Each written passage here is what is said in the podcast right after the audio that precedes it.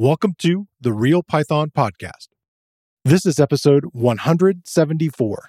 What can you learn from feeding an entire book on Python programming into ChatGPT four and asking it to provide a technical review?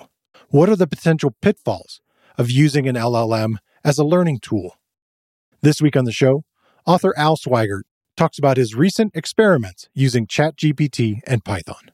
Al wanted to test how well an L L M could understand the computer science concepts covered in his recent book, The Recursive Book of Recursion. We talk about the positive and negative results of this technical review.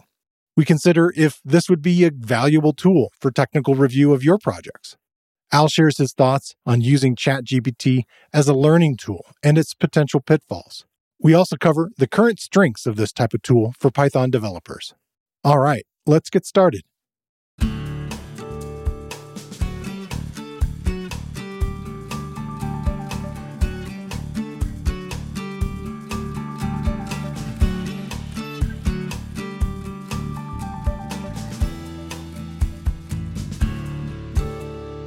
The Real Python Podcast is a weekly conversation about using Python in the real world.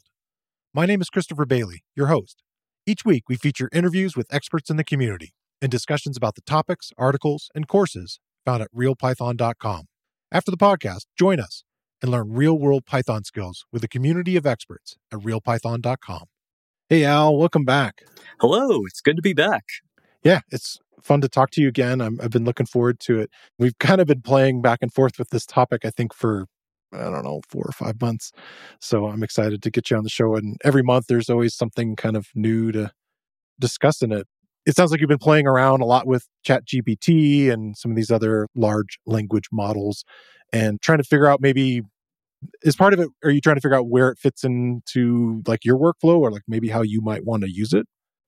That and also just finding out about it in general. At first, I was sort of really dismissive about it because it's sort of like, oh, yeah, A I. That's every ten years or so, A I becomes like a hot thing again. Yeah. And it was hard to see how this more recent A I, which is which is really large language models, is that any different from all the general machine learning stuff. And, and of course, people were talking about ChatGPT. And I thought like, okay, yeah, I've I've been around. I know how the hype cycle works, but I was talking with Eric Matthes, the author of Python Crash Course yeah. at PyCon this year, and he was really starting to take a look at it. And he, he told me to like, yeah, go ahead and check it out. And so, yeah, since about April, I've been looking at ChatGPT and the other large language models as ways of generating code, as ways of checking for bugs, and also just for uh, catching mistakes in my programming books as well. Cool. Yeah, it sounds like a whole bunch of different things we can kind of touch on. And those are definitely things I, I think it'll be of interest for the audience. I have been playing with, I have an OpenAI account. And so I've been messing with it here and there. I haven't been using it as much for coding. I kind of maybe over the last couple of weeks been doing a little more of that. I have been using it for other interesting uses. And RealPython's had a whole bunch of different articles approaching a lot of these tools. Um, one was from Martin Breuss.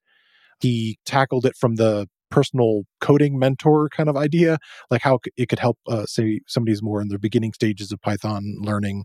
How, how could ChatGPT be there? And I think that might be one of the angles that you have looked at a little bit also. Mm-hmm. He did a whole thing on about prompting, which I, I think is fascinating. And I, I definitely want to talk a little bit about that. The more specific you can be, it seems to be yes. the, the most helpful. Um, the, the machine still likes instructions. So, yeah, because I mean, this applies, I guess, to both A I and people, but nobody can really read your mind. yeah, yeah, yeah. Reasoning is not its uh, strong suit, I think, is maybe where some of it falls down, like it, it trying to figure out things. Yeah. One of the things that you did, and I'm not sure when this was, I guess it was in June, um, you had ChatGPT four do a review of your recursion book. Like, do you want to talk about that project and what you're, what you were hoping to get out of having a look through your, your recursion book and, and some of the results? Right. So this is for my book, uh, The Recursive Book of Recursion, which covers uh, a whole bunch of recursive algorithms. And, and I always thought like, why is this so hard for a lot of people? So I thought, well, I can break down all the all the pain points and, and how it's po- taught poorly and, and figure out and then write a book. And, you know, it, I thought I could just sort of squeeze this book out pretty quickly, and then it ended up taking about five years. But yeah, yeah, I it came out. It's uh, all of my books are freely available under a Creative Commons license on my website, uh, invent with python dot com. And I took this book and I said, okay, well, it's it's been published through No Starch Press. It's had editors go through it. It's been through technical review. I keep going over and over it. And so it's out now, it's published.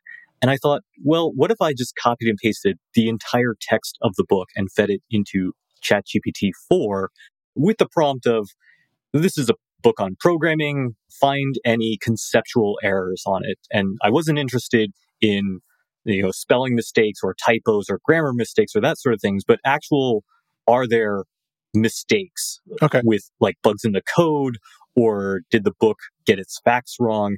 And I was actually surprised that there were some things that it found, but oh boy, yeah, it was it was a slog. I mean, the one thing is, I I had just gotten my my OpenAI account, uh, and and I hadn't learned how to use the A P I yet, so I was just copying and pasting it in.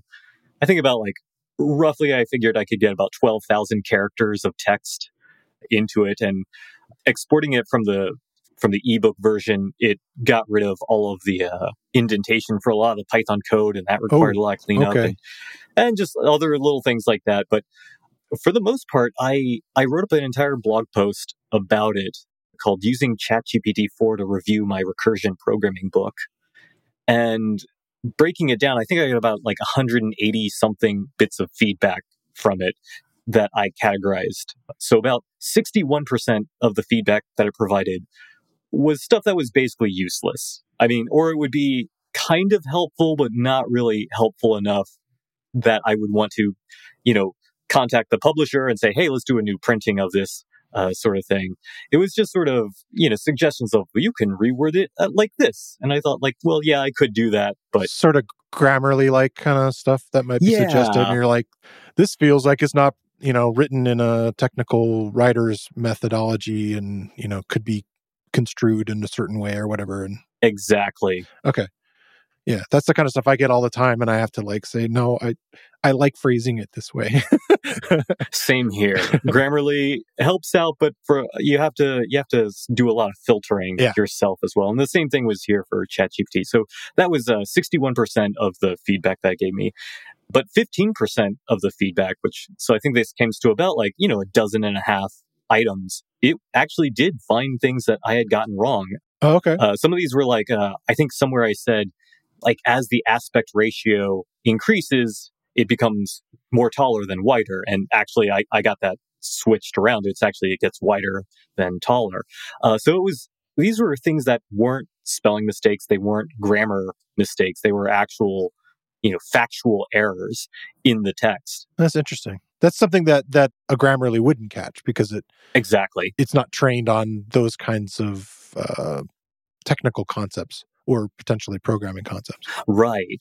And so it, it actually did kind of help me out right there.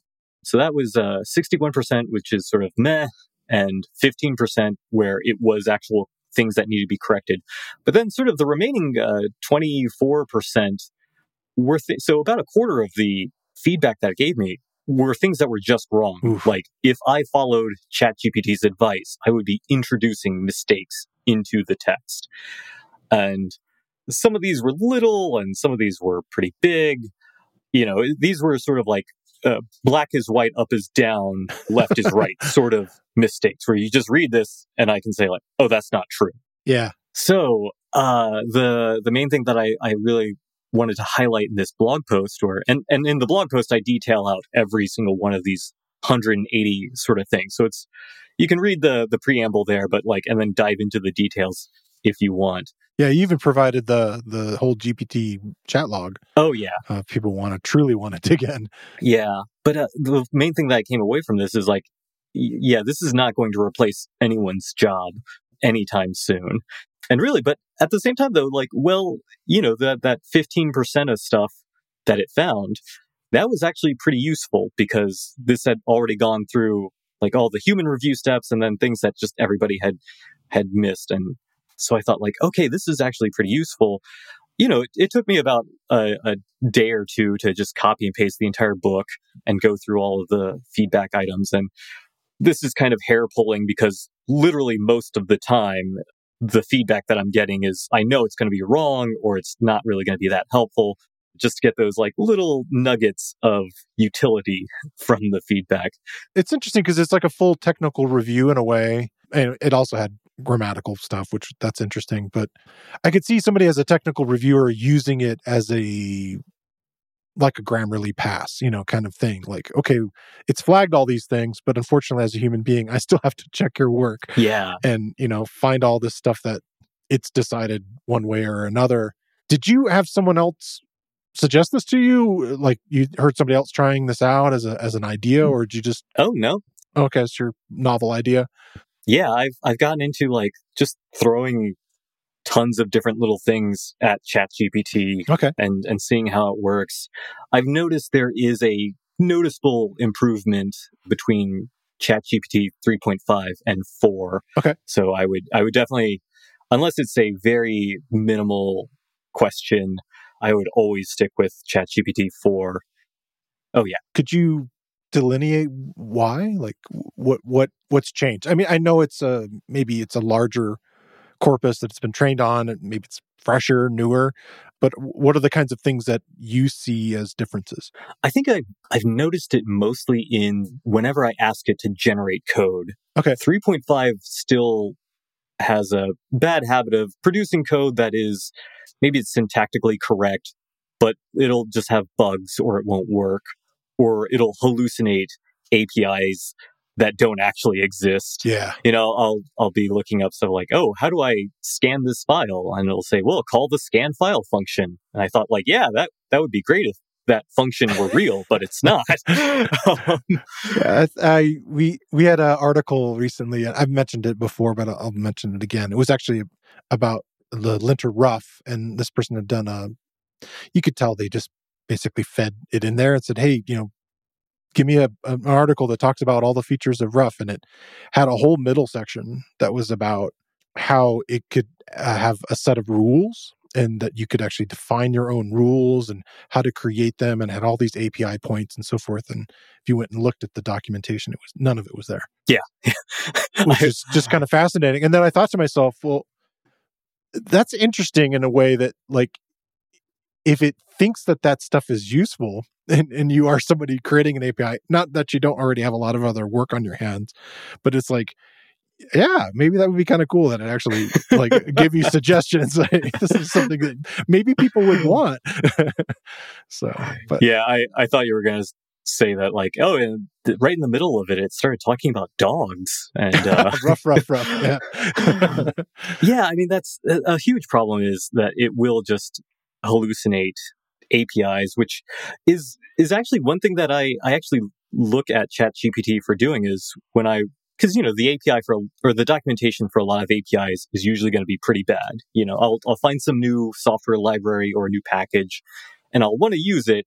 And the documentation is very technical, but not very helpful. Hmm. And so I can ask ChatGPT, like, hey, write a program that does this basic task using this Python package. And as long as the package was produced before, I think it's September of two thousand twenty-one mm, okay. is when the training data was collected, it'll generally be able to spit something out. And then I'll I'll take a look at it and I'm like, oh yeah, this is this is pretty nice.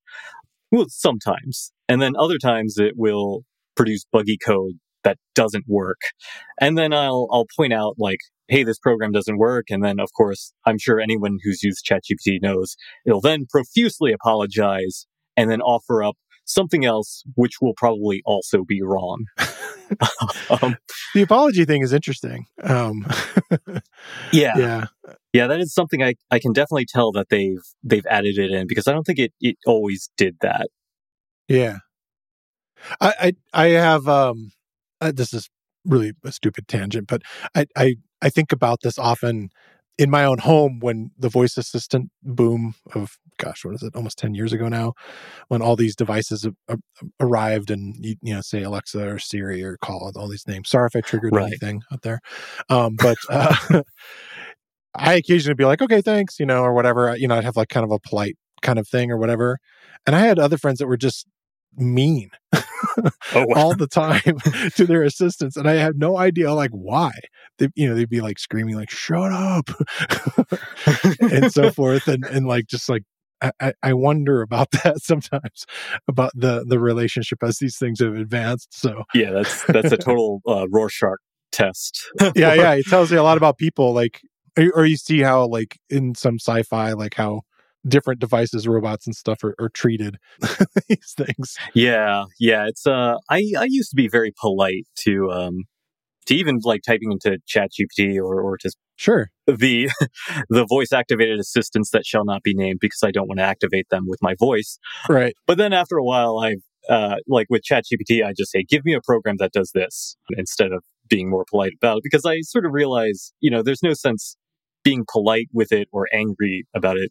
These are very much tools. And yeah, I've, I've noticed that the decision to make them anthropomorphized, right? Like have ChatGPT answer your requests in a first-person perspective, that is very much a, a marketing move to make people think that these are human intelligent level uh, systems, when really you can find that, no, no, large language models are not that. They are software tools that are very impressive in some aspects, but absolutely not impressive in others. Yeah. Uh, for example, I mean, every, anyone can can do this. Just go to ChatGPT or Bard and give it two large numbers just to multiply. And then just say, like, you know, here's this twenty-digit number multiplied by this other twenty-digit number. ChatGPT will always get it wrong. Do you think it just doesn't have the that combination of numbers in it, or that yeah, it's that's, just that's like ex- calculations is just not its thing? Yeah, because with mathematics, it's a very precise yeah. process, whereas these uh, these are text generating systems that are very stochastic and work off of a training set. Now, for like small numbers, it can. But, you know, there's, I don't know if you know this, but there's a lot of numbers out there. Just, yeah, yeah, you know, yeah. maybe infinite, who knows? Right. But so it's it's not going to have like a table of every single possible multiplication uh, pair uh, between every pair of numbers. Yeah, I think of like the cached items in it, or interned or whatever they're called inside of Python, you know, that are objects already, something like that. Right. Yeah. Now, so, you know, obviously, like we can say like, oh, well, you know, okay, it doesn't get this right. I mean, it'll usually get the size of the product right, like the correct number of digits. Okay. And also, interestingly, it'll get the first one or two digits on the left-hand side of the number. It'll often get those correct, but then the rest are just random noise, essentially. Yeah. So, you know, I believe that probably, you know, another five or ten years development, and I'm sure that A I will be able to multiply two numbers together. Yeah, I would think it'd have like a separate, a separate like, like channel that it would be able to think in. Like, you know, okay, let me do, let me do calculations over here versus guessing the next word. Oh, sure, thing. sure. But uh, that's that's sort of the problem with large language models, is that it'd be really easy to to do that and just say like, oh, this is a, a math problem, I'll feed it to this math subsystem. Right. But that's the problem with general uh, artificial intelligence in general, is that you won't, there's too many possible tasks for it to do that you can't just program it right. for everything. Right. And so that's why I really like using the term large language model, because that's very specifically what things like ChatGPT are. And, and that in artificial intelligence has meant so many things over the last yes. several decades. It used to mean a computer that played chess, and then it meant like an Eliza chatbot that was or that was some very, kind of video game enemy yeah, algorithm. And, yeah, right? And then you would play the A I in like Counter-Strike or Quake or these other video games. Right. And so now, in in the last few years, it's it now means like these basically these also chatbot systems that can also answer questions about basically any topic. It's just that, you know, the answer might not be true. But it, it does produce grammatically correct and recognizable responses that right. seem on topic. So it's ChatGPT is sort of like the guy who has read the Cliff Notes version of every book and read all the headlines, but and like and they talk very confidently. But they still confuse characters' names. Yeah, exactly.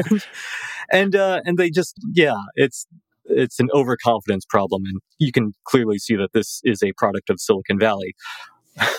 I think about some of the areas that we, you know, definitely kind of leaning toward programming uses. Y- you mentioned a couple things about, I, I'll, I'll call them inaccuracies or confabulations or whatever. Are there other experiences you've had with, like, it not so much focusing on the language part of, say, your book or whatever, but like it generating code for you? Are there other experiences of inaccuracy outside of it, like saying, well, just use this A P I, and of course, it did, in this particular case, it didn't exist? Were there other areas or, you know, specific areas where they occur more often? So right now, I'm actually working on the third edition of Automate the Boring Stuff with Python. And right. for the longest time, I put off talking about ChatGPT and, and these other A I systems because I felt like, oh, yeah, I, I don't really want to go into that. But then I realized, okay, this this is something that's not going away anytime soon. And there's a lot of misconceptions out there. I mean, a lot of people, whenever they talk about A I, then they try to get the idea of like data from Star Trek. Right, right. Or something like that. Yeah, yeah. One rule of thumb I've developed is that if you're ever reading an article about A I and they mention some science fiction T V show or movie, that person really doesn't know what they're talking about when they're right. talking about like L L Ms or ChatGPT, because they're going off of what we want A I to be. And this has been the dream, you know, going all the way back to like Fritz Lang's black and white movie Metropolis. Sure. You know, just this artificial person that can do labor for us for free, and they are as smart as a human being. Also, I, I realized that you can also kind of tell how old the person is based on what the sci-fi points? Character. Yeah, so like I say data from Star Trek The Next Generations, but if somebody says uh, Hal from two thousand one Space Odyssey, you can tell like, oh, they're probably older. Or if you they mention Westworld, they're probably younger. um, yeah, yeah. Yeah, and, and again, A I is something, if you look up the Wikipedia article for A I winter, which is sort of the term for this period after the hype kind of deflates. Uh, you can find that there's an A I winter in the nineteen seventies and an A I winter in the nineteen eighties and nineteen nineties. Oh, interesting. There's this constant, like, we really want to believe that one day we will get computers that can operate at the level of human intelligence.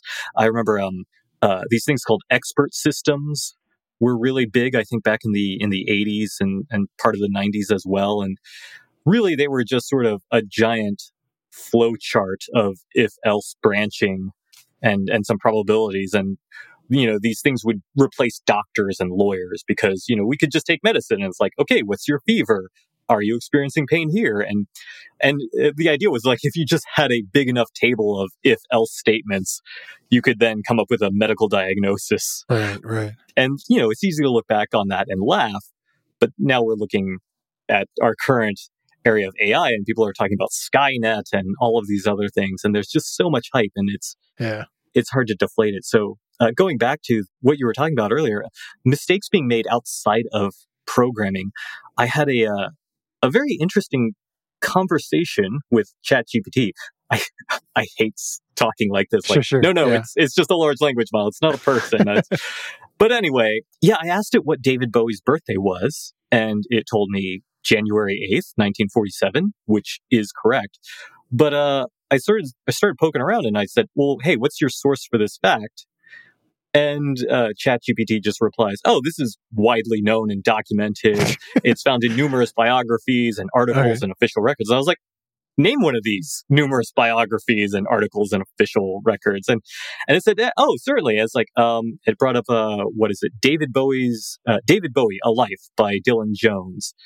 And it says, yeah, in this biography, Bowie's birthday is given as January eighth, nineteen forty-seven, and it's confirmed there. And I said, huh. okay, uh, where in that book is David Bowie's birthday listed? And it said, like, well, like, it can't give you a specific page number because that would require access to the actual book.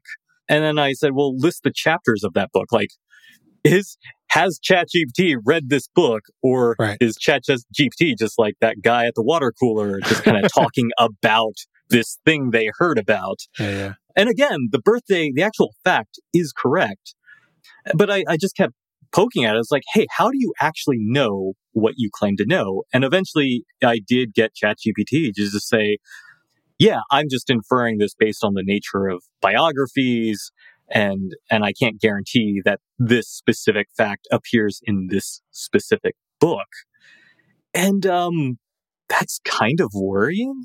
Yeah, yeah. First of all, because I don't know if it actually is telling me the truth here, because maybe it does actually have that book in its training data and it could tell me, but it's been programmed not to tell me this because that would reveal that now this copyrighted work of this biography right, right. has been used for the training data. And I know that is definitely the case because earlier on, I, I remember asking it, uh, because so many people say like, oh, Al, you've written Automate the Boring Stuff with Python. Have you tried like automating the process of book writing? And, and that joke gets more and more hilarious every time I hear it. But but I thought like, hey, how about how, how can I automate a book on programming? And so I, I fed it some question about like automating the writing of a book on automating things.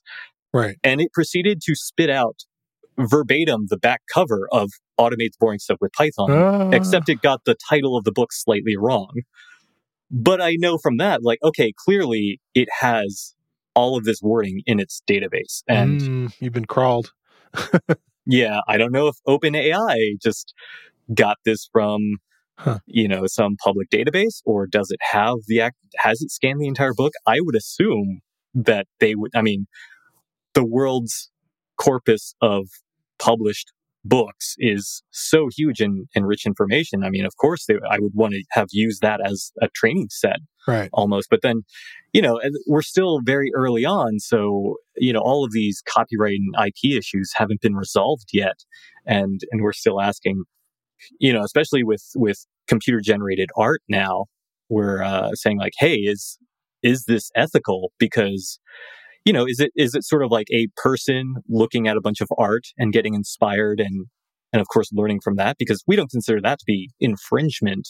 Right. But then again, this isn't a person. This is a software system, and that's being fed all of this image data. And clearly, it's it's impossible to find like the copyright issues for these millions of pieces of artwork and, and imagery that we're using for the training data. So, you know, I would say like, yeah, maybe maybe ChatGPT doesn't have this information like about David Bowie's birthday and it knows exactly where it is, but it doesn't want to reveal that. Or maybe it actually doesn't know what it knows. And it so it hmm. just knows what the birthday is, but doesn't actually know where that bit of information is from. And so that's, you know, it's kind of worrying. And also, but then again, well, you know, we all have facts that we know, but we haven't actually looked it up. Like, right. We wouldn't necessarily be able to tell you where we...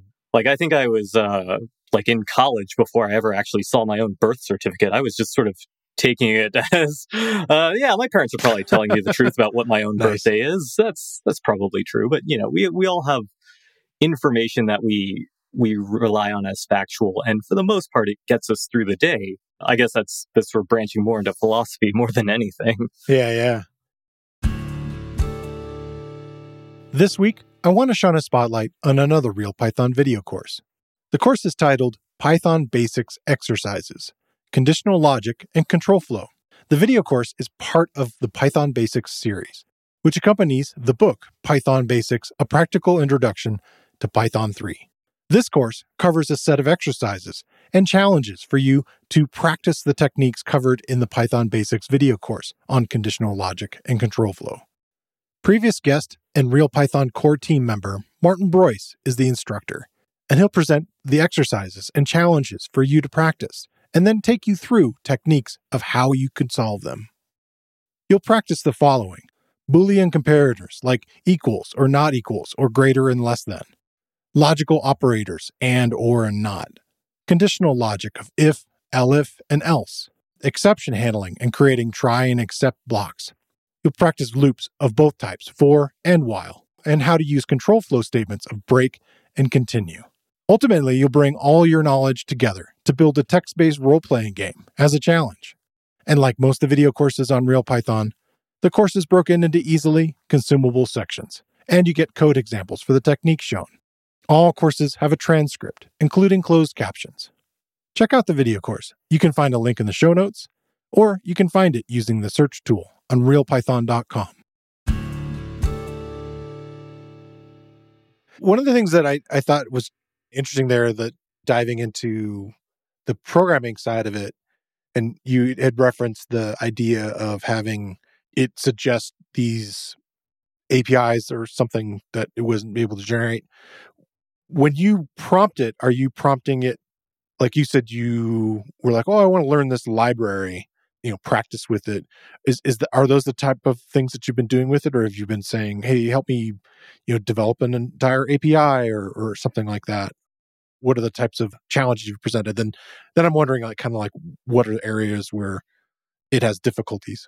Yeah, I'm always trying to give it as much detailed and specific information in my prompts okay. as possible, and I'm and I'm always asking for specific, detailed information. I found that, you know, if you ask ChatGPT, like, "Hey, what are some popular Python packages to do such and such task?"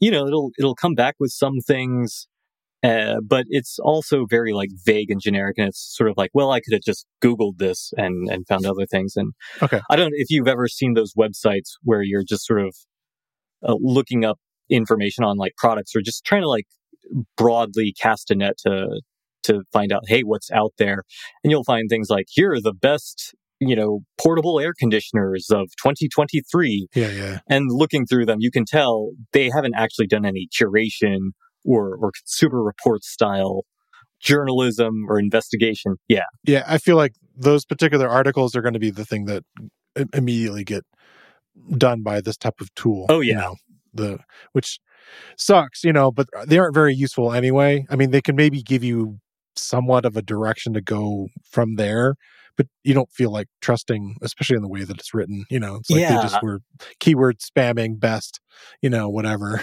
Right. Yeah. And especially at this point, I've I've learned like, oh, yeah, you can't actually trust those at all, because they are literally just copying and pasting right. the, the Amazon search results page for whatever product, because they just want to add their affiliate link. They don't care at all. They're probably not even paying attention to the reviews or anything like that. Or most likely they're just copying and pasting from other articles that have done that as well. Reformatting it slightly differently. And, yeah. And, and unfortunately, that is the, I think the predominant danger of A I is not that it's going to gain awareness and enslave humanity, but it's just going to make the internet so much worse by filling it with spam, yeah. essentially. This sort of content that it's grammatically correct and it looks like, at first glance, a human wrote it, but then you realize it's very vague, it's very generic, just text that has no information in it. And so what's going to happen is now our search engine results are going to get even worse than they are right now, because we're going to have so much A I-generated content out there. And, you know, this is going to happen with the listicles first. And then I'm also starting to see this more on YouTube with automatically generated uh, YouTube videos that are just pulled together from stock footage and a robot voice. And, you know, some A I speech engines are getting better and better at sounding less robotic. And I don't know, I'm, I'm on a computer ten hours a day and I'm looking at all of these things, and I understand how how this works. And I feel that I'm pretty internet savvy. So I'm always surprised at how people get fooled by like the the most primitive of Photoshops. Right. Or, you know, I can look at an image and, and see like, oh, that's Donald Trump in this image, but I can clearly see that the hands are messed up or or something like this, or the lighting is off, so this was just copied and pasted into something else. Right. But then, you know, you look under the comments and it's a lot of people saying like, wow, I can't believe this. This is uh, incredible. I And, you know, of course, the, the whole outrage that that provokes. But then again, hey, what do I know? Maybe all of those comments are also A I generated. Yeah, that's unfortunately what I feel like right now. yeah, so so the spam problem is really going to be the the main issue with all of these large language models, is just the internet having not even wrong information, but just meaningless, garbage, useless information that just takes up your time and it makes it harder to sift through. But also fake reviews, either positive reviews for your product or negative reviews for your competitors' products. Social media bots that will sort of astroturf popularity for some issue or, or against some issue or something like that. And and this is all going to happen fairly soon. We can see that, you know, anyone can actually you know, just try out OpenAI or Bard uh, from Google or, or any of these large language model systems, which is why it's always peculiar to me whenever I read a lot of journalism articles on A I, talking, I usually chatting them up and, and inflating the hype, because I think like, well, people can actually just, you can try this out right now. You can talk to ChatGPT. And it's always amazing at first because it seems so lifelike and everything. Right. And I suppose it's also just my training with software development and, and computer science in general. Like, I know the types of questions that these systems do poorly on, and you can like trick it into uh, sort of like the, the multiplication problem right there. Like, I know, okay, this is text generation and it's not actually doing the math. It's just sort of generating text that is a plausible right. response. And that's that's the main thing, is these A Is are producing plausible responses. They're not producing correct responses that are that are factual. And there that's a that's a very key difference there. Yeah. Like I, I would not trust an A I to do my taxes because it can't even do math correctly.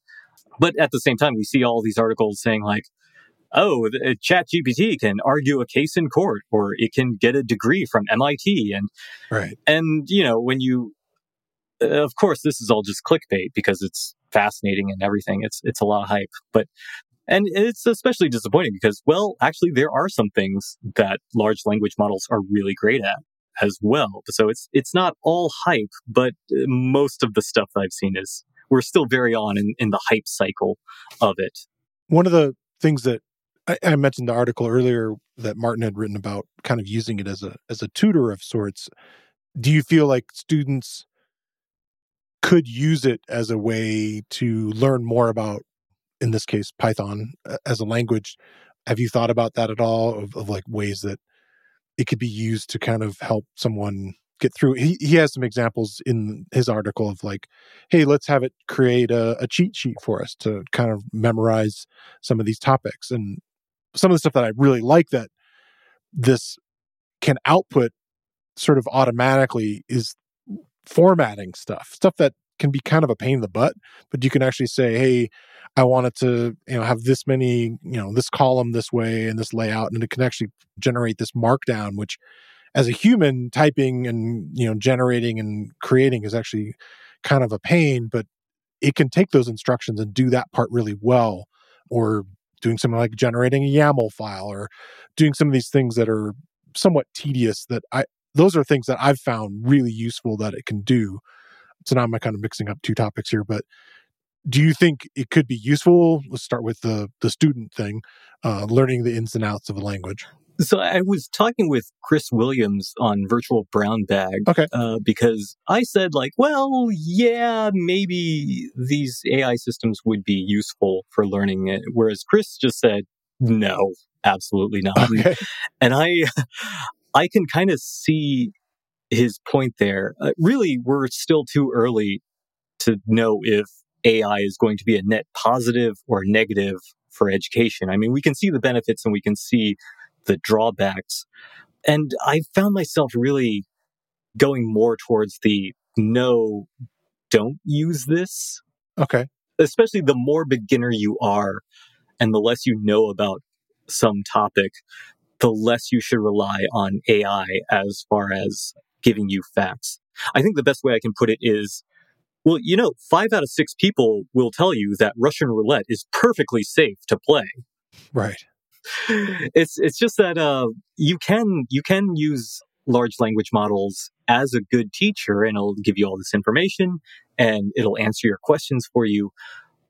But you really are playing Russian roulette. I mean, at any point, it could give you some false, like factually incorrect bit of information, and you really have no way of knowing what it is. And so, like what I had to do when I was reviewing the feedback it gave me for my recursion book, I have to check every single little thing, because what I've noticed is these chatbots will give me mistakes that are small, and there are also uh, mistakes that are really big.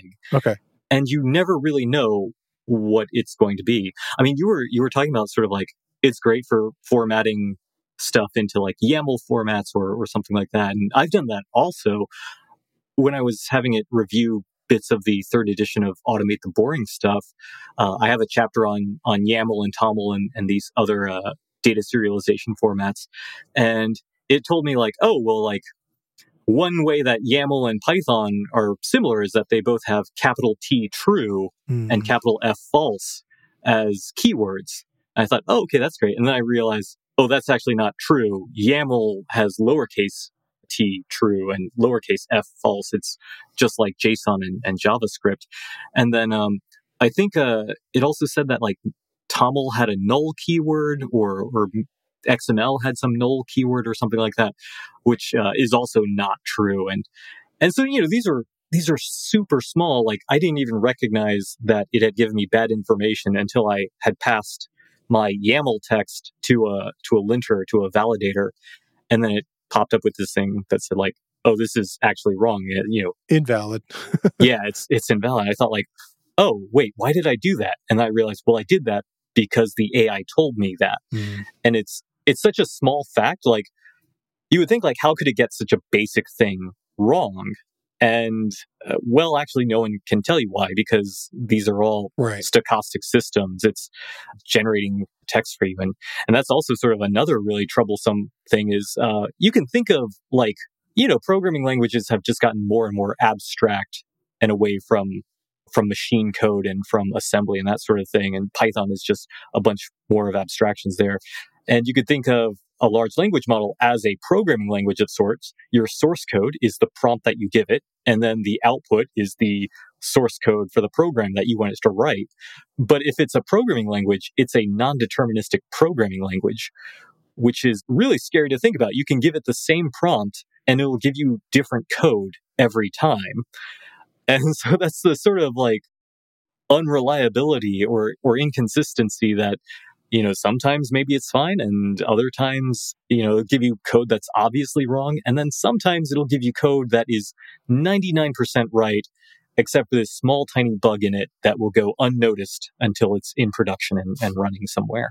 So one of the big fears then would be with the, you know, beginner trying to learn the language is they don't know what they don't know. And right. having this assumption that this thing, well, it's studied the corpus of Python and it should know what it is, and they're just going to rely on it. And this over-reliance would become a, a, a huge potential problem for them going forward if they assume that this is the proper way to do things. So I, I'm wondering about that then for, say, the intermediate programmer, if they're checking their code as they go along and are noticing these things. And in your case, you mentioned using a linter, which would be very helpful to kind of like go back and say, okay, is this properly, you know, formatted code? And, and I mean, there's a few other things that could help with that, I guess, in there, but, but is that always going to be, I, I'm always is not a good word, I guess, but is that going to be one of the big things going forward? You have to think about like, okay, where is this more useful for me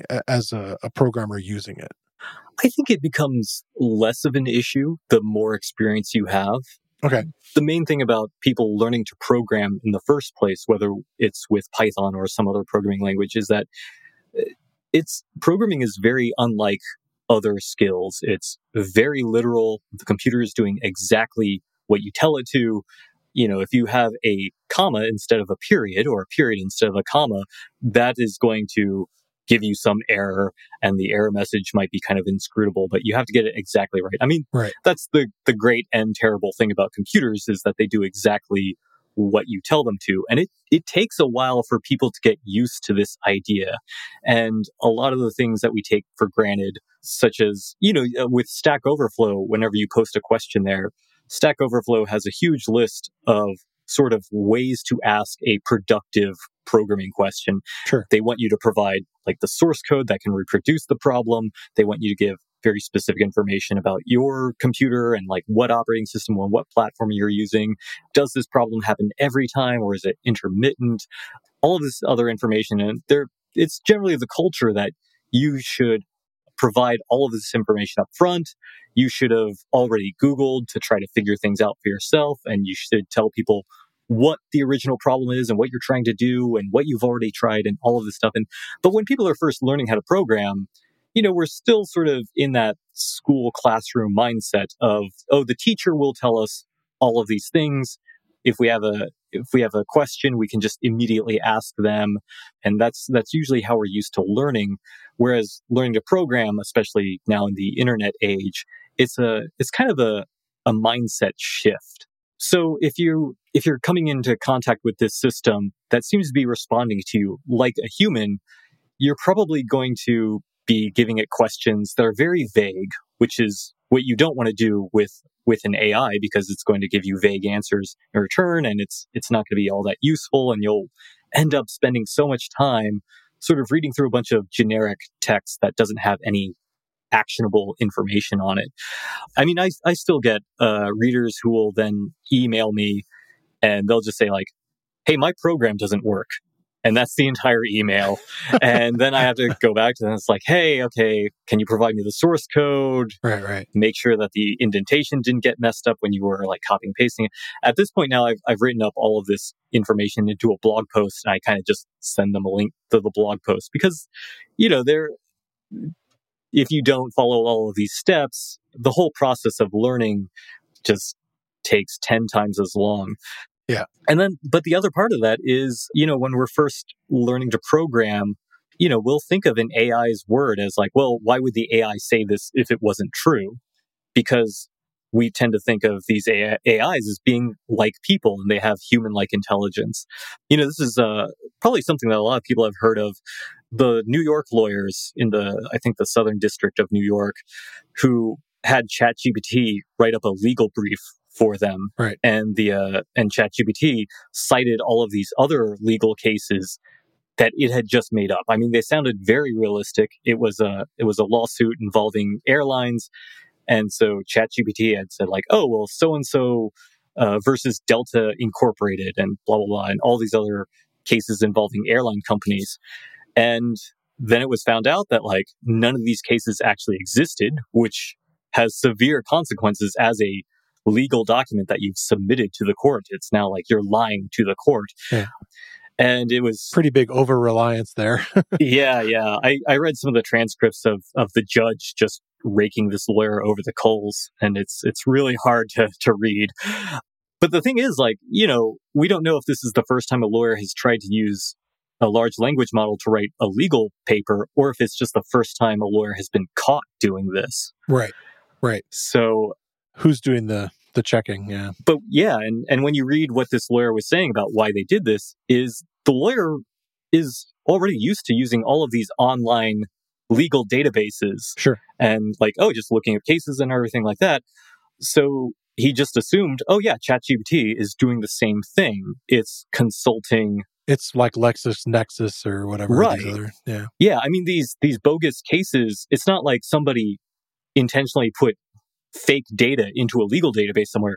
It's just that ChatGPT generates plausible responses to your to your prompts. It doesn't. It's just generating things that sound correct. Basically, it's not actually consulting online databases or anything. It's it. You know, it doesn't even know why it knows David Bowie's birthday. Right. And and so it is this sort of uh, this wild assumption that that they made. And and really, we can't blame them, because according to all the media surrounding these A I systems, we're, you know, we're saying that they're Skynet and they're super intelligent and they're going to take all our jobs away and, and that sort of thing. You know, for beginners who want to learn how to program, I kind of say, I don't know, if if you remind yourself every single time you submit something to to one of these large language models that the information it's giving you, Every, like you have to check every single little bit of what it says, right, to make sure like, oh, is this actually true? And and try running the code yourself and seeing if it works or not. You then like, yeah, okay, sure, you, you can do that. And just remember to be very specific in what you're asking for, and and also asking for very specific answers. It's it's when you ask it for like, hey, what do you think about some topic in programming or something like this? You know, it it uh, nine times out of ten, or eighty-five percent of the time, it won't give you something that's completely wrong if we go by the numbers for, for that book review that I had it do. Right. But it's it's not guaranteed at all. These these systems are not infallible by by any means. Yeah.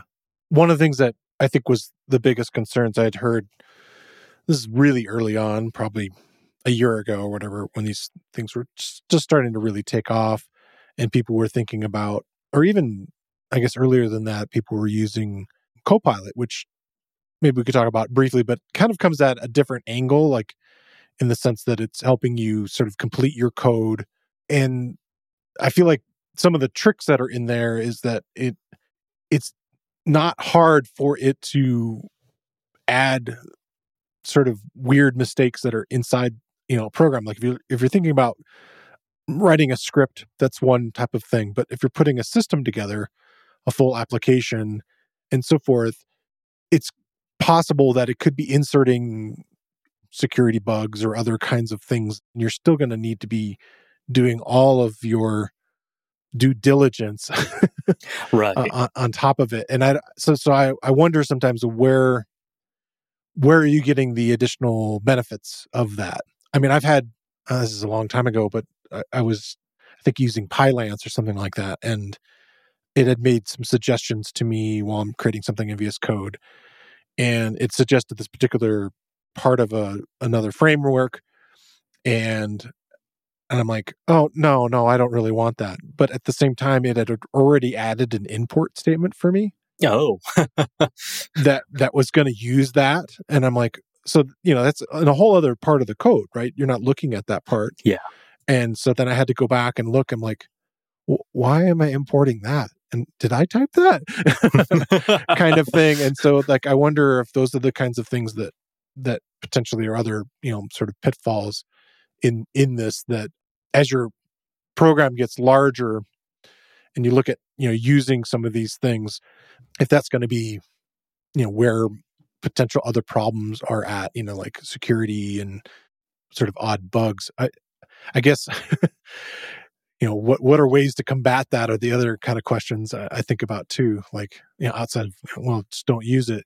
Yeah, what I've found that a, a lot of these systems, as far as generating code, they're really great at generating small amounts of code. So just like an individual function. I mean, you can think of it as like an autocomplete with Stack Overflow. You know, like we, we all make jokes, but uh, this is also very true of just copying and pasting code from Stack Overflow. Sure. And so you can think of these as as doing basically that, except automatically. And it has all the same problems where, on the one hand, it's great because now you have this code. But on the other hand, you need to make sure you actually understand what it is you're copying and pasting. It's it's not enough to just sort of right. hit compile and then run it and say, yeah, yeah, it looks like it works. So these these are tools that are nice for experienced software developers because they turn code writing tasks into code review tasks, mm. which can give you a, a bit of a productivity boost right there. I mean, a lot of the code that we write on a day-to-day basis is more or less the same code that a million other programmers have written before. And that's why these A I systems are able to to just sort of fill in the blanks because, like, oh, okay, yeah, how many times does it seem merge sort or or something like that? So it can it can just give you that information. But I've I found that generally, whenever I ask it to, uh, my experiences with ChatGPT, whenever I ask it to write a significant piece of code, like say several pages or maybe even an entire application, even a small application. Okay. I found that if I if I run that code and it has some problem, I'll usually go back to ChatGPT and and ask it to fix these problems. I'll give it the error message. I'll just copy and paste that into the next prompt and ask it to fix it. And it'll say, oh, I'm sorry. And then it'll give me some more source code. Personally, I have a sort of two strikes you're out rule when it comes to this. And hmm. it, because if I get that fixed code and I find that it just has another problem, that really tells me like, okay, I I will go ahead and ask it for a few more rounds to fix this. But most of the time, if it hasn't fixed it by the second time, it's just going to keep giving me incorrect code or buggy code or like okay. code that has other made up function calls uh, to functions that don't exist. I mean, the thing is, you know, the, the L L M is very patient. It will always answer your questions and it will always provide answers because that's basically what it does. It, it generates text. Right. So, you know, it's uh, eventually you're you're going to find like after the fourth or fifth round of getting problematic code that, that doesn't actually do what it says it's going to do, you can figure out, oh, okay, it's just never going to give me the correct answer for okay. this particular problem. I like to think about, like, maybe we could dig into like some of the stuff that we would say, okay, th- it's really good at doing this. I, I mentioned, you know, like yeah. the formatting stuff that I thought that that was something it's really good at. I don't have experience with this personally, but let's say you got that uh, library you were looking at and maybe its documentation was kind of mixed, and not that you want to do their documentation job, but could you have it like explain this code to me, or potentially write a doc string for you, or you know, potentially add a test, or are those things that you find it's good at? Yeah, actually, that is something I really, I do like uh, these systems for, is just generating doc strings and also generating comments within the code as well. Okay. Again, it is that sort of thing where you have to closely review everything it says, because the last thing you want to do is throw in right. wrong information. But, you know, it's... Yeah. Uh, like, even as an author, writing prose and, and describing things, like, it's really hard for me because I don't want to be generic and vague, but I, I also want to, you know, very succinctly add a comment here that explains all of this stuff. And, and that's kind of a pain. And with ChatGPT, I find that mostly I don't use the documentation it gives me, but that's a great starting point to reword and, and change around hmm. the, the comments and doc strings that it gives me. So it's it is a bit of a productivity boost, but you know, I've I've just never been able to get any of these A Is to generate an entire application right. for me. It's um, you know, other than like something, you know, anything more than like a hundred or two hundred lines of code, it just kind of falls apart at some point. So the idea that as a non-programmer, you could just say, like, I want to create a tech startup. I'll just have ChatGPT write my application for me. you know, if, yeah. I, again, it, it really works better if you can be very specific. But, you know, if you get really specific, you're writing literal code. Right. You can't just say, like, hey, ChatGPT, generate a social media website that's really cool and will go viral. Uh, you're not going to get any sort of right. meaningful reply from that. Or if you ask a person to do that. as, right, as right, well. right. Yeah, it's like, I have seven hundred additional questions for you. right. So, yeah. It's like, no, no, I'm I'm just the big vision person. You you deal yeah, with yeah, the nuts yeah. and bolts. yeah. Yeah, so it's kind of a problem. Yes, yeah, that's what I've heard is like, you know, some things it's good at is looking more at bite-sized things, you know, looking at a particular function, helping you maybe write a doc string on it and, you know, describing some of that stuff, or maybe potentially explaining a piece of code to you. It might be able to do some of those kinds of things. But yeah, I think the the larger it gets, the more, and, and like you said, even as a human, it helps us to break things down into smaller things. Right. Are there any other things you want to just kind of, like, we're kind of at an hour here, that we could mention? I think it's fascinating that it did kind of an interesting technical review of your book. Uh, I think that's kind of cool that it could be, you know, something useful in that if, you know, maybe you write blog posts or you do some other kinds of things, you might want to have somebody, you don't have access to a technical reviewer, you know, but you as the person do need to know right, the exactly. subject need to be, this, you still need to be the subject matter expert. So yeah, it, it can't really Uh, give you any ideas, but it can just sort of like vaguely point out like, oh, this looks like it might be wrong. And, you know, uh, yeah. fifteen percent of the time, yeah, it, it is pointing out something uh, incorrect. But, you know, having it come up with original ideas or just, yeah, just original ways of writing things. Uh, a lot of the content it produces sounds very generic. Yeah. But, you know, if, if generic stuff is all you need, then, then yeah, it's, it's great for, for doing stuff like that. But I don't know. I think the, the last thing that I would want to say about L L Ms, and this sounds really silly, but I do feel like it needs to be said. These A I systems are not conscious. They're not like sentient. Oh, yeah. They don't have a personality.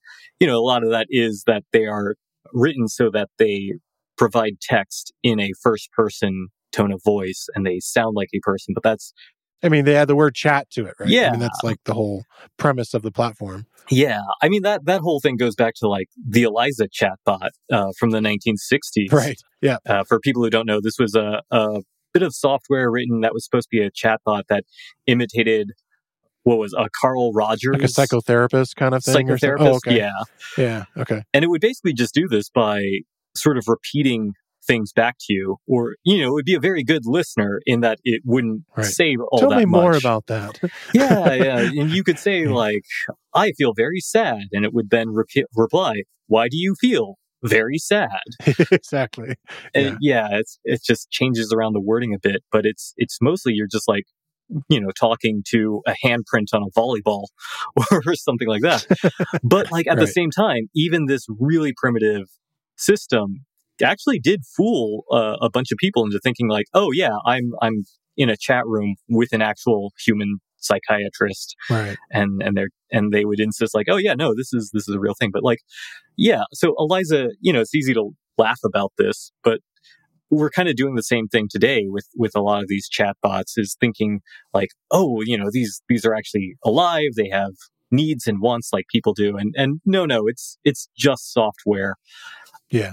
I mean, but like at the same time, you really can't blame people for that, because so much of our technology today is kind of mind blowing. Like, yeah, the voice stuff is blowing me up, blowing my mind right now. Like I, I it's oh, yeah. literally frightening me in some ways of like, you know, uh, as a podcaster.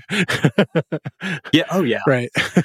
yeah. And, and like my phone talks to satellites in outer space and I can find oh, where yeah. I am anywhere on the earth. Like that's kind of amazing if you... Yeah. There's some crazy stuff. Yeah. Yeah. If you stop and think about it. So you can't really blame people for thinking A I is, is also this similar leap in, in technology.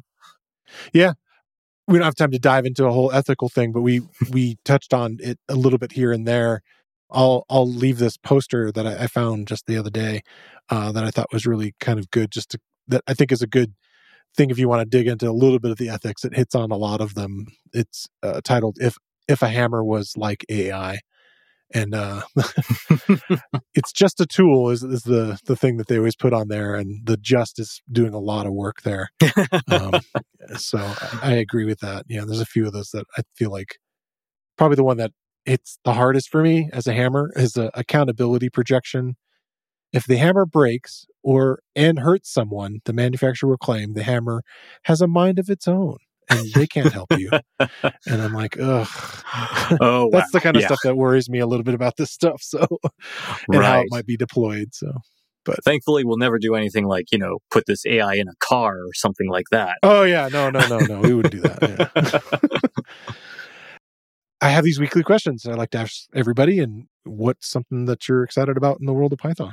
Okay. So, I found out about this several months ago, but I'm still really excited about it. It is a tool called Ruff, R U F F, that is a linter and a code formatter for Python that is written in Rust. And it is amazing. I started writing this blog post where I wanted to look at all of these static code analysis tools, because there's so many out there. There's like PyLint and AutoPep, and, and they have like really similar names. There's PyFlakes and Flake eight and all of this different yeah, yeah. stuff. And so I thought like, okay, I want to just like gather all of these, uh, look at each one of them, compare and contrast, write up a blog post. But then uh, later I found this one tool called Ruff that had come out pretty recently. I think it was twenty twenty-two, last year, when it had come out. And it's very quickly eating the lunch of all of these other tools. It is something like ten or twenty times faster wow. than than a lot of the other tools. It's and that's that's kind of a game changer, because it's one thing to have, you know, a static code tool. You can run it and it'll give you a report after thirty seconds of looking through your code base. But, you know, if this comes back in one second, well, that's that's a tool that you can have it running constantly in the background to give you all of this, pointing out all of these like tiny little code issues. And also, it just does so much. I think there's there's one page on the Ruff website that points out all of the different tools that it replaces. So it's things like PyLint and and all these Flake plugins as well, all of these like import statement ana- analyzers and right. so many things. And it's it's really incredible. So that's the Ruff tool. I think really now, I, I think I can get all of my tools down to just running Black and running Ruff. And then, I don't know, maybe like a, a package analyzer, uh, something that looks at my setup.py file. But I'm pretty sure somebody will write up a, a plugin for Ruff that'll do that eventually too. So It's really great. I gave my talk at PyCon twenty twenty-three uh, this year on the topic of Ruff. Um, it, it basically was just me talking about all of these different static code analysis tools, and, and the talk itself is up on YouTube along with all of PyCon's talks. But at the end of it, I say, yeah, forget everything I said. Just use Ruff. That's going to, that's basically replacing all of these. It's really amazing. Yeah, I think we had talked about your article on the show back when it came out. And so I'll definitely include the link to the talk. Um, I didn't get a chance to see it. Yeah, I, I keep hearing about this tool, and uh, I know a handful of people that are definitely using it all the time now. What's something that you want to learn next? This doesn't have to be Python. Oh, okay. So I know I've been saying this for probably three or four years now. I really want to learn Rust. Okay. Part of it is like, just learning about this tool, Ruff, and it's like, oh, it was written in, in Rust, so it can compile. It's, you know, it's an actual compilable language, just like C plus plus or, or something like that. And, and it becomes really fast, but it has all of these other language constructs to for code safety and things like that. And it's, you know, I've just been busy with so many other projects and things, but Rust is still on uh, on the list of things that I want to learn. It's it's kind of funny, like, when I was younger, I was I kept learning different programming languages, and I, I dabbled with like Visual Basic and Java and C plus plus and Perl and P H P. Yeah. And then I think around the mid two thousands, I learned Python, and I kind of just stopped learning new programming languages after Python because Python was so great. Sure, sure. But I think Rust might be uh, what draws me into into taking a look at some some new languages uh, again. Any books or resources you found that you're going to use oh, in that process? Yes. I forget the exact title. It's something like Command Line Tools in Rust. Okay. I'll look it up and I'll, I'll include a link. Yeah, it's it's a pretty good book. It basically goes into like, hey, let's let's start creating a bunch of these really simple like Linux command line tools. Yeah, yeah. Like the L S command and other things like that. And let's just write a version of them in Rust just so that they're all text-based and it's fairly simple, but we end up with useful little projects at the end of it. That seems like the common like target that a lot of people have too, is like they want a fast tool and they kind of maybe have a small like thing that they want to program, and that's kind of a neat way to learn it. That that's how I often see Rust being used, not so much as a, you know, it's going to be an application that's out there running. It's it's usually infrastructural type of tools underlying things, but I, I don't know if that's for sure. At least those are the Python people I talk to that are using Rust. So, right, right. Yeah, cool. Um, you mentioned a couple of your books on here already. I was thinking of another one. You have a, a Python Programming Exercises, Gently Explained. Yes. That's a new recent one. Yeah, that's that's a book I think came out earlier this year. You know, I kept looking at these these coding problem websites, Top Coder and Leet Code, and, and there's a whole bunch of them out there. And yeah, yeah. They all kind of have that similar, like very computer science sophomore sort of level of data structure and, and algorithms kind of questions that they ask.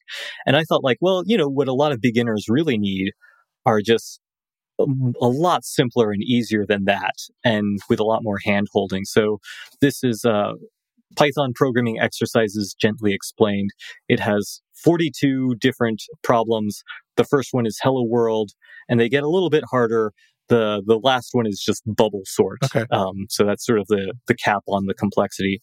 You know, in, for each of these problems, I describe the problem, give a, a bunch of assert statements to run to check if your solution is correct. Okay. And then if you still need help, I, I have sections where that you can read on that will explain some more like Uh, common gotchas with the solution and and other things. And if you still need more help after that, there's uh, an actual solution that has some parts of the code taken out. So it's more of a fill-in-the-blank thing. So if, yeah. if you're the person who has been learning to program and you get this sort of blank editor fear response uh, where you like don't even know how to start, then, then this hopefully provides more of a gentler way to to tackle these problems and, and hopefully build up your confidence and knowledge. Cool. How can people follow what you do online? Uh, probably the best way to, to find me is invent with python dot com. That's the website where I put all of my books. Okay. And then I just have a, a link to all of my social media accounts from there. So I'm I'm usually just at Al Sweigart on all the different websites, but also at the same time, you know, my last name is kind of hard to spell correctly the first time through. So it's probably just easier to go to invent with python dot com. Okay, awesome. Well, Al, thanks again for coming on the show. It's always fun to talk to you. Yeah, thanks for having me. This is this is great. I want to thank Al Sweigart for coming on the show again this week. And I want to thank you for listening to the Real Python podcast. Make sure that you click that follow button in your podcast player. And if you see a subscribe button somewhere, remember that the Real Python podcast is free. If you like the show, please leave us a review. You can find show notes with links to all the topics we spoke about inside your podcast player or at real python dot com slash podcast. And while you're there, you can leave us a question or a topic idea. I've been your host, Christopher Bailey, and I look forward to talking to you soon.